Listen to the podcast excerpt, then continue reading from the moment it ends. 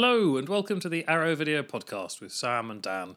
My name is Dan Martin, international man of special effects and podcaster, and I'm joined as ever by my lovely co host. Sam Ashurst, and I reside in the UK where I screenwrite, direct, and podcast. And today I will be joining Dan to podcast about the case of the Scorpion's Tail. Dan, why don't you tell them what this is all about? Right, well, With, without spoiling it. yeah, yeah, no, we're definitely going to do a non-spoiler episode for Yeah. this one. I think it's uh, it's it's one of my favourite giallos. Hmm. It is also one of three giallos that I always get muddled up. Right. Um, all by the same director, uh, same other right, same uh, same writer, and I put this one in, and I was like, "Is this it? Is this the one? oh yeah, it's the one! Hooray!" A woman who is cheating on her husband finds out from her infidelity bed that her husband has been killed in an explosion on an aeroplane. She has to leave London, where she is, to go to Greece, which is where his insurance policy was taken out by him to uh, to claim the million dollars uh, or four hundred thousand pounds at the time. God, the, the, dollar was rubbish back then. Uh, 'cause she has to be there in person. And there are a bunch of people, including another ex lover of hers, and uh, and then an, a lady and her Spanish strongman, who suspect that the woman might have had something to do with the death of her husband, that it might have been for the insurance. Uh, and these suspicions are exacerbated by her requesting the settlement in cash. She asks for the million dollars in, in actual physical monies. And not only does she do that, she has uh, thought about this in advance and has prepared a bag Yeah. that just so happens to fit Exactly fit a million dollars. exactly a million. Yeah. Um, It's a very satisfying bag. It's a very satisfying bag. Right, should we should we leave it there in terms of the plot? That's yeah, a do good you want to know what my first note is? Is it about the toy plane? No, although I do like the toy plane. Go on. the, my first note is what a fucking soundtrack. Yeah, no, it is. Yeah, Oh, just spectacular. yeah, really great soundtrack. Lovely opening. Lovely opening, beautiful opening. I, I yeah, I like the sort of one of the lesser celebrated elements of uh, the giallo genre is the kind of fetishization of clothes and objects. Oh, yeah. And so this opens with quite a lovely sort of from behind close up of a really nice red hat Yeah. that we don't really see again, but like it feels like it has significance because of its like because of how much uh, importance is placed on it in the shot. And I feel that's quite happens quite a lot in in giallo in general, doesn't Well, yeah, it? Gialli are the uh, are the an aesthetes genre. Yes. I think they're they're always about beauty and Yeah. whether it's the people or the design, the cars, the costume, and they're very often international. So you get these amazing locations Mm. with an international cast who are often cast because of what they look like rather than how they can act. Yeah. That's the case here. Um, but yeah, I think it's um, yeah. This is I, I really really like this one. Um, I think I had like a Synapse DVD It was the first first time I saw this, which this will probably replace. Um, I haven't checked to make sure that there's no unique extras on the Synapse. I think there wasn't anything really on it. But um, yeah, it's a really really satisfying. It's it's a good story. Um, It, it doesn't have any uh, pull it out your ass like nonsense at the end where it was a, a person you never saw or met or um or the Who are you? Who are you getting at there, Dan? Who are you? Who you Uh, I'm- shading? who I'm- are you I'm- subtweeting? I'm kind of specifically thinking of Black Belly of the Scorpion. Oh, uh, um Black Belly of the Tarantula. Tarantula, thank you. Yeah, sorry, this is the Scorpion movie. Um Black uh, Black Belly of the Arachnid, which has a um yeah, a, a, a fantastic like sort of I think I mentioned this before, like the pacing up and down at the end while the doctor explains Yeah. that he was just mad. Yeah, he was just driven to murder because he was mad. And and actually, that's that's a good point to make uh, specifically for this because uh, there's a lovely commentary with the writer Ernesto Yes. Gastaldi, and he does he does talk about um, about not specifically not liking serial killers or madmen like maniac movies I think for that reason, because they don't involve logic, and you know, there's no sort of satisfaction to writing them. Um, Yeah. he's a big fan of crime novels, and um, yeah, talks a lot about structuring a mystery, which is Yeah, nice. it's it's a really really good commentary. Yeah. Um, I was saying to Sam earlier, I think it might be the first time I've watched a, a foreign language audio commentary that was subtitled. Um, I certainly can't think of another one that I've seen.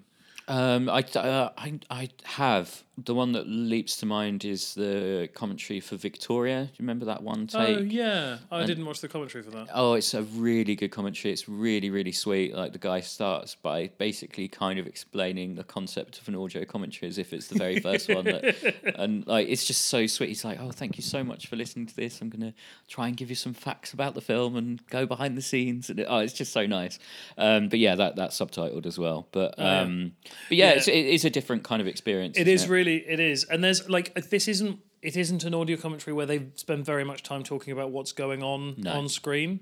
It's almost just an interview that Yeah. happens to run at the same length as the movie. Yeah, yeah. Um, and the only times it really it, it really does get to be about what's happening on screen is because occasionally the interviewer will say that's this person he's this old he died like this he, he was this age when he did it Yeah, yeah. and like throw in a little bit of like pop pop and, and, and to be fair, like they do, you know, it's it's you can definitely tell that they're watching the film. Yeah, oh, like, absolutely. um, Yeah, yeah, yeah. There's a lovely moment where uh, Gastaldi sees the name of um, one of his um, co-credited.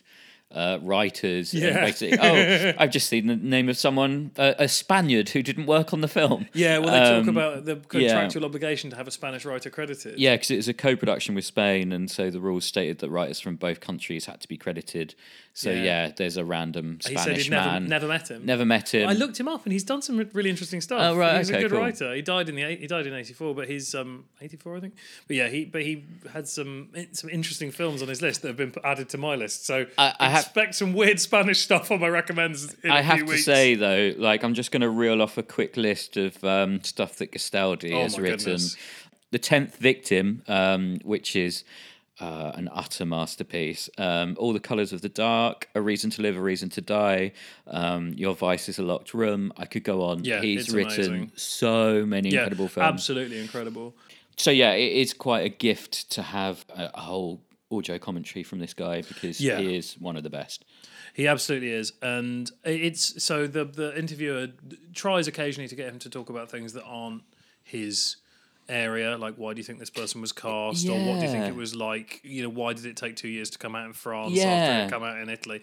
And he And has, he a has a good, guess. yeah, he has a good guess, but is a guess. but yeah, he really he really shines when he's talking about like the writing side of it. course. And what's interesting, and it's something that I hadn't really thought about before, is that he talks about how like the especially at this point the writers were kind of the most important people to the producers because the writers would be the they'd sell the script internationally sell the film internationally before they've made it that was based just on the script well, based on on the the, the title and the Ti- cast. Um, the title the cast but well but the script as well because he talks about the fact that I mean, the- for him, that's the case, but I don't. I, I think for a lot of them, it was. yeah yeah maybe Um, you know, the, the cast and the title, but he, he did say that you know, um, international markets would buy them sight unseen just because they were so Yeah, yeah, huge. yeah. They were they were so popular at the time. But yeah, he, he talks about um, the, you know the, the writer's the first person to get paid, Yeah, yeah, yeah. unlike the editor who sometimes doesn't get paid at all because he's the last person working on the film. Oh dear, Fucking awful. that is bad. Um, yeah, it's yeah, it's a it's a fantastic commentary. I need to go back to the the toy plane. Um, Oh yeah, go back to the toy plane, man. it happens quite early on, so it's not too much of a spoiler, and we've already sort of said that The airplane flies yeah, yeah. menacingly. Exactly. so yeah, uh, the the the script said that, that the plane uh, was flying across the screen menacingly. They all had a joke about you know how the hell is Sergio Martino gonna make a plane fly across the sky menacingly? And as it turns out, he didn't quite manage it because it looks very much like a toy plane. It's like something from Garth Marenghi. It is. Um, it's actually the the only sort of you know really kind of low point of this film, I think, because But it's- it, it, that the edit from you know the To- to smooching f- to, the toy. Plane, and then a full screen explosion. Yeah, it's just fucking weird.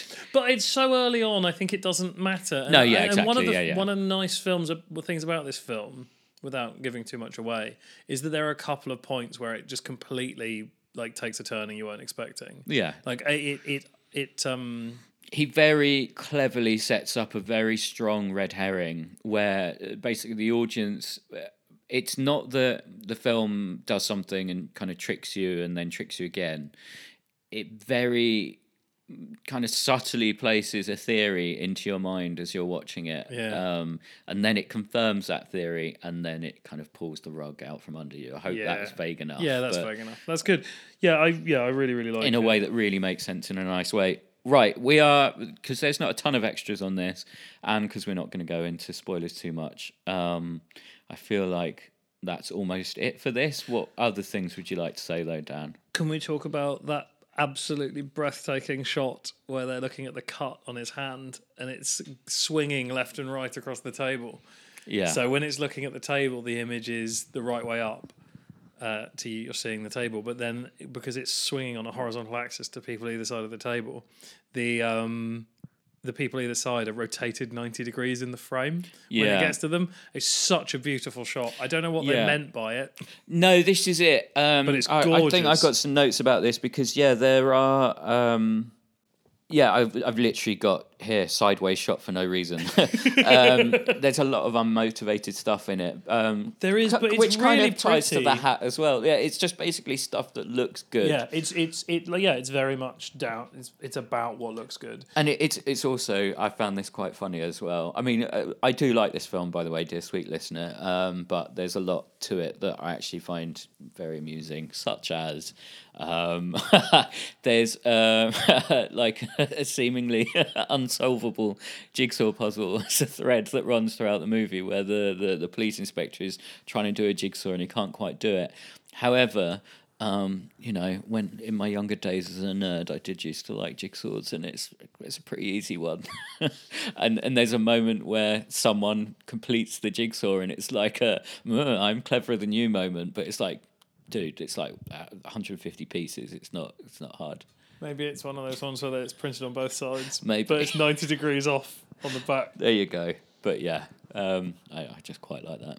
It's good. I, I, yeah, there's a there's a shot again. Going to be vague for spoiler reasons, but there's a shot at the end of uh, of a woman, um, a female character with the uh, with a like a, a sunlit sea behind her, and the whole like image is twinkling. Yeah, and it's just the rays of light in that. It's just because all of these things, and again they talk about this on the commentary, like they're kind of locked into shooting where they can find. Yeah, like you know when you shoot on location you can't take out a wall to get a better angle.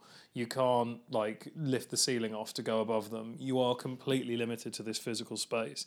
And so you have to be yeah like one of the questions that the uh interviewer asks about not the not his writing to put not the writing um, is uh, how do you think this film would have been different if other directors had done it? And he asked about Lenzi, and he oh asked about god. yeah, and he um, and uh, I guess the, that's the res- sort of on topic because the, Yeah. the director and the writer used to have a much closer relationship. yes, then. yeah, yeah, yeah.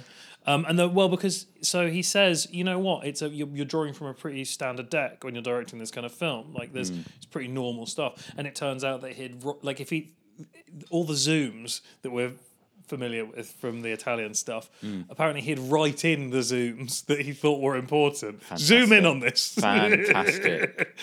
So, you know, uh, he says, oh, they're drawing from a pretty standard deck. But the thing is, Martino, who is so good Yeah, as a amazing, director, incredible. has has been given the same deck that everyone else is drawing from, and yet busts out these amazing shots. Mm. Yeah. which is kind of what Argento, what, what put Argento at the top of the pile as well. Oh, well. definitely, yeah, hundred You know, great soundtrack, lovely shots, and in this case, a really watertight script as well. Yeah, uh, completely. Yeah, uh, I I just think that you know this is probably a, a, another relatively underseen one. So yeah, hence the lack of discussing the ending. But but honestly, um, yeah, if you're interested in in the genre as a whole, um, the the uh, commentary really is kind of an education on yeah, it. it was great. There was loads of stuff Yeah. I, I didn't know. Yeah, and um, I'm sl- I'm a little bit in shock at the fact that I have admitted to being a jigsaw nerd when I was younger on a That's on a right. podcast that's going to be listened to. What's wrong with being a jigsaw nerd? I don't know. I mean, well, well, like when you say a jigsaw nerd, how into jigsaws were you? I was super into jigsaws, man. Do you like the movie Jigsaw? Mm, no, No, Do you I didn't go movie- that Do far. you like the movie Pieces? Uh, I like the movie Body Puzzle. How about that? okay.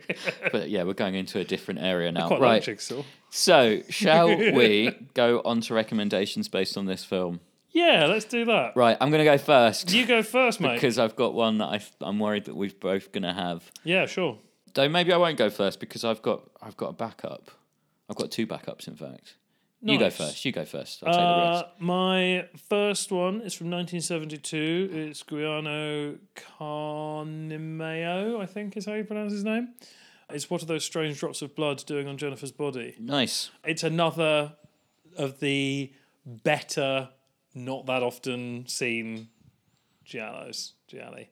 It's not as famous as some of the others, but it's um, it's it's worth a watch. It's a good it's a good giallo. Yeah, solid. Uh, I don't really want to tell you anything else about it. Yeah, I mean, like, this is how this is going to work, I think. But um, so ah, I'm glad I did that. Here's the one that I thought that you might have gone for. Um, the Killer Reserve Nine Seats. Ah, yeah, no, it was it was a it was a, a down the list for me, but it, it was one I considered. It's a good a good solid recommend. Yeah, from 1974, and there's a, kind of a crossover. There's a, a scene in in um, Scorpion's Tail that kind of takes place in a theatre, and I instantly thought of Killer Reserve Nine Seats Yeah. because you know, quite a lot of it takes place um, in in a theatre, and I'm going to keep it vague. But yeah, if you if you like this, and if you like this sort of Argento-y stuff, there's some kind of almost Deep Red-y imagery in um, Killer Reserve Nine Seats, and uh, yeah, it's it's one of the higher end ones.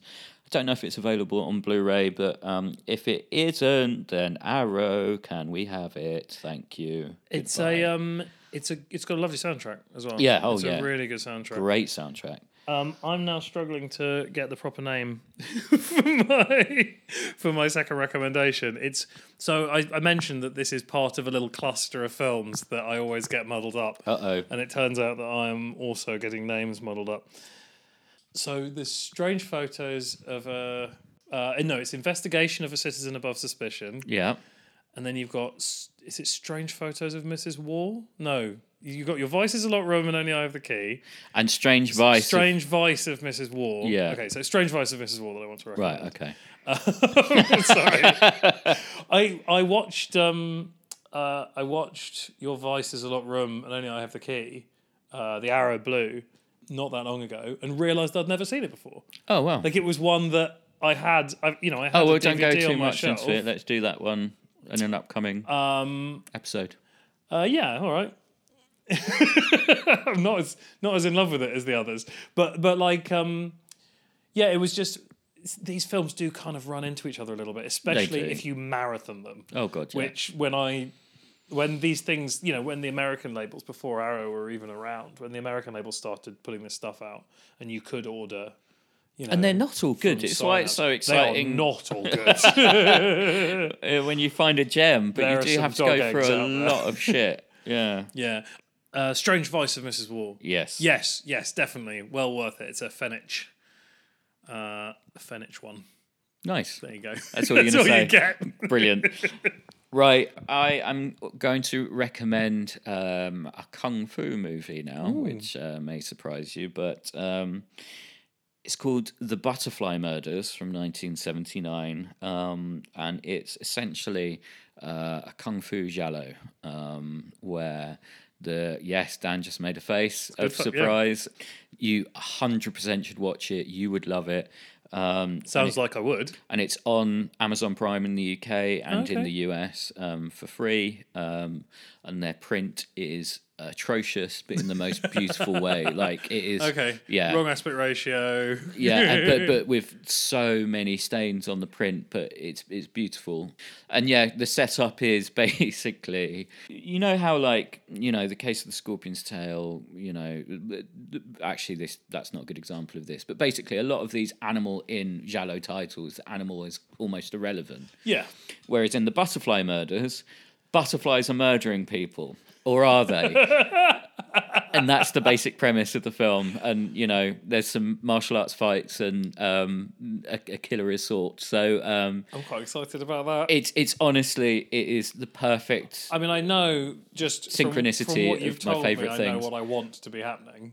Which is Well, if I'm if I'm right, Oh right, I okay. spoil it, so I'm Well- not going to say. Yeah, so um, the Butterfly Murders from 1979. It's on Amazon Prime in the UK and US. It's uh, around an hour and a half. It's uh, uh, relatively um, small amount of time to commit to a, a risky prospect, but it's not a risk because it's fucking ace. So I hope you enjoy it, dear sweet listener. Dan, Nice. what is next? Uh, next is what we've seen in the ne- in the last couple of weeks. Is that is that what we Yeah, normally do? That's what we normally I'm do. gonna trust we you. can talk more about these this time, though. Like not this time, than the last ones, than the ones we just mentioned. Yes, Because aside from your butterfly murders, I think we were both being a bit cagey about describing. we giallo. were. I, even there, I was quite cagey about Yeah. Butterfly Murders, believe it or not. But um, yeah, you should also watch Dead Calm if you want. Um, that's that that works in a way. yeah. Well, yeah, that's a bit tentative, but, but tenuous. And, Um, and Female Prisoner Seven Hundred One Scorpion. oh, lovely! What a great movie. Have a, have a Scorpion double bill. That's But anyway, good. past couple of weeks, Dan, what have you been watching? Uh, 1972 by Eloy de la Iglesias, uh, Cannibal Man. ah, I bought myself uh, a couple of things from uh, Diabolik DVD over in the States, some American titles uh, or American releases, um, and one of them was the um, was Cannibal Man. It's released in America by Code Red under a weird name, which I can't remember. It's like oh, the apartment on the thirteenth floor. It's released under and they accidentally sent me the American release of the Arrow, uh, the apartment, Ah. which I had to send back, and then they sent me this one, so it came this week. It's replacing my old DVD. Uh, it has an extra nine minutes on the old DVD, which was a an Anchor Bay, which claimed to be uncut and uncensored.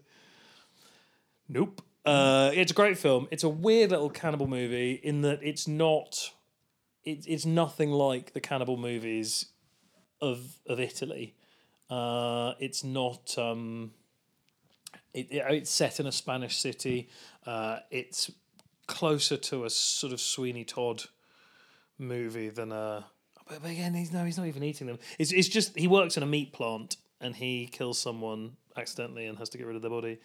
But um, so Eloy de la Iglesias did a lot of like grimy social realistic drama stuff about like the the people on the bottom of the social ladder in Spain did a lot of movies about like drug addiction and the AIDS crisis over there uh, and so this was a bit more like pulpy and frivolous than his normal stuff but it does have this really peculiar sort of like dark grime over it that makes a lot more sense if you've seen any of his other films there are some bits in it that seem very peculiar but it's it's well worth a watch. It's got some very um very peculiar shoot, uh, photography choices in it as well.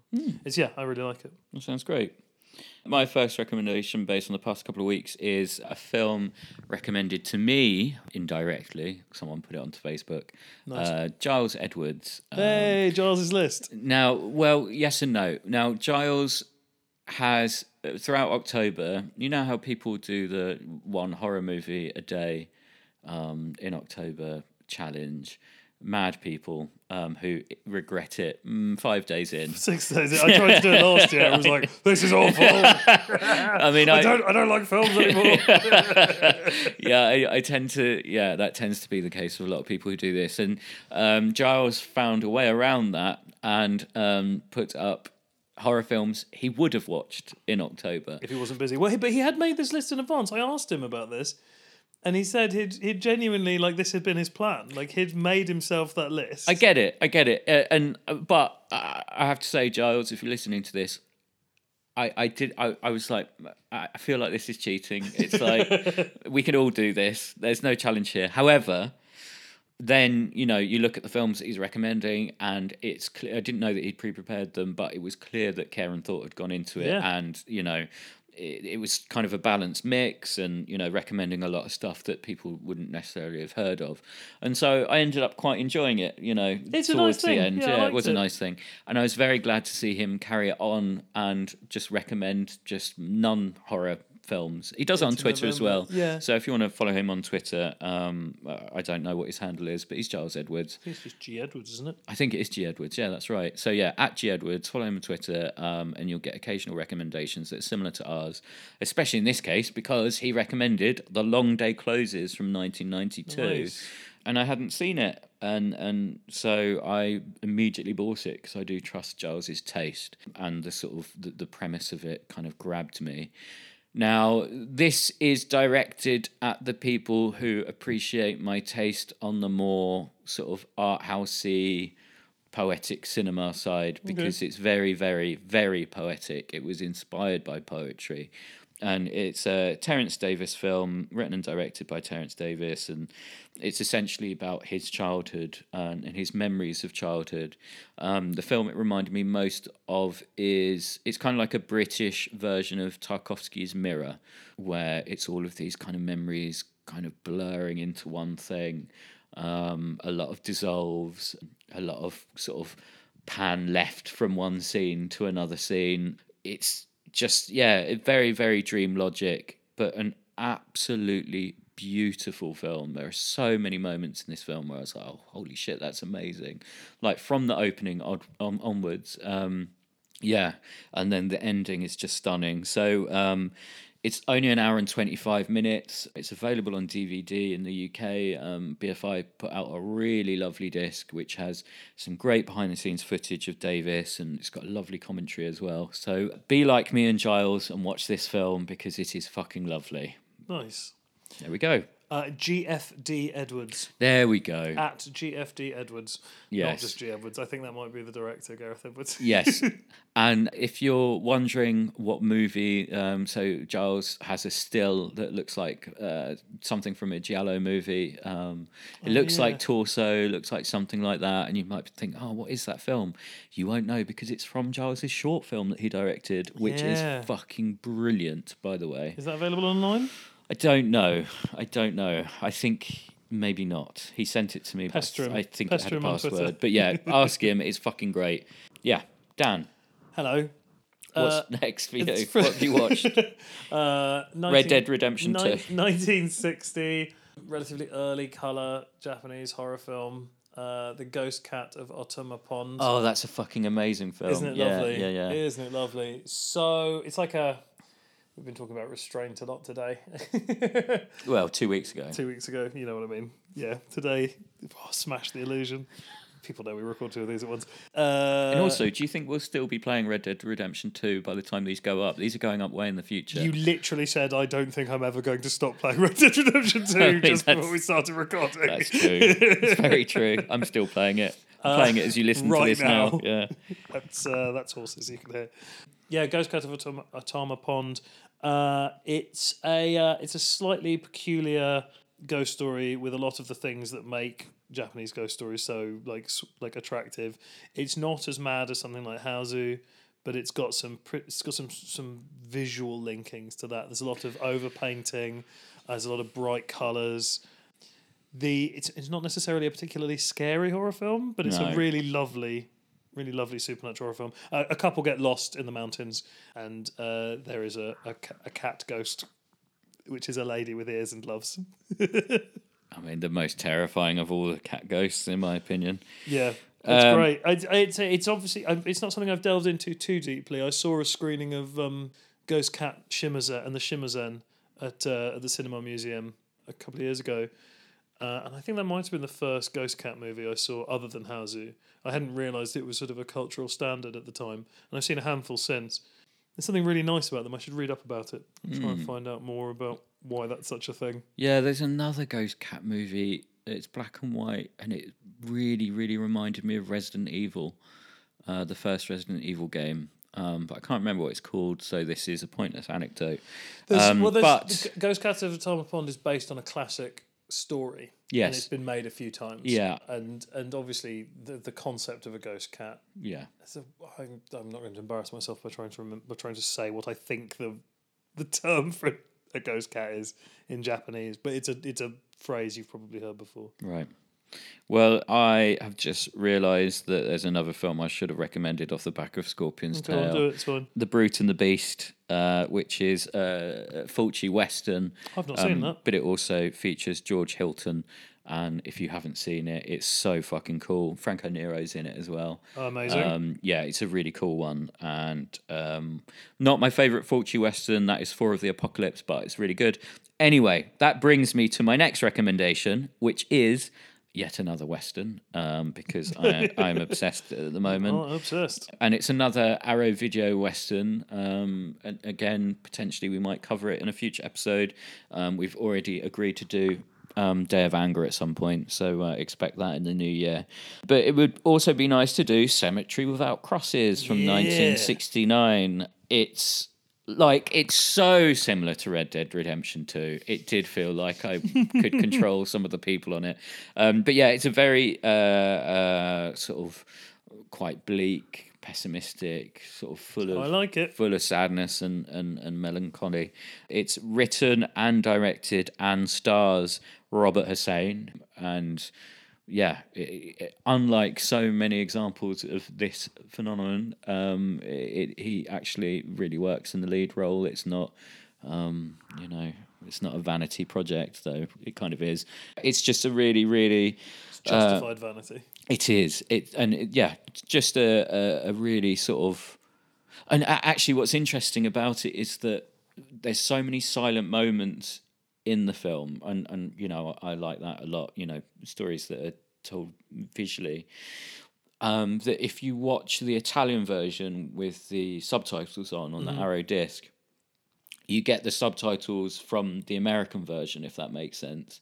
So they haven't just they haven't subtitled it for the Italian version. They've just put the American subtitles on, and so there are moments where they've added ADR dialogue that's been subtitled, but you don't hear anything on the screen because it's the Italian version. Weird. So um, it's quite an, a weird, interesting insight. So it's not been retranslated. It's just no, exactly. And so they've just used the same sort of subtitle file. Um, so you'll get subtitles pop up on the screen and like a silent moment. But it makes sense that they would add that ADR, you know, if they were worried about audiences being impatient and why is it so quiet? So yeah, it's a really cool little added bonus, I guess. But for me anyway, who's interested in this kind of thing, I, I'm fascinated with ADR. Um, but yeah, anyway, Dan, should we do extra features? Extra features. Extra features. Extra features. We don't have any there extra, are no features, extra features. So what- listen back to this and imagine it's an audio commentary for the episode you've just listened to. wow, I like that. Okay, yeah, sync them up, and uh, sorry that it sort of ends mm, quite a, a bit sooner than the film. We're going to do our social media. I am at Sam Ashurst at Twitter, online.com. Dan is. uh, at 13 finger fx um, uh, yeah i'm gearing up to be out the country. Hence these being recorded a little bit in advance. Uh, i'll be out in toronto january february on an exciting project. Obviously i can't post anything about that uh, but i've got other stuff coming out towards the end of the year as well. So follow me and i will be bigging myself up digitally Excellent, and uh, I'll probably be putting some end of yeary stuff up um, that I'm doing for Yahoo Movies UK. Probably, um, I might also repost a couple of my favourite interviews from this year because I've done some good ones. And speaking of this year, in our next episode, it will be our end of year special. yeah So um, you know, get your get your lists in a row, uh, and join us for our best films of 2018, which will go up on Christmas Eve as a special Christmas treat for you. Right, that really is it. thank you so much Thank you so much for listening, and we promise to be more professional next time. bye bye Bye.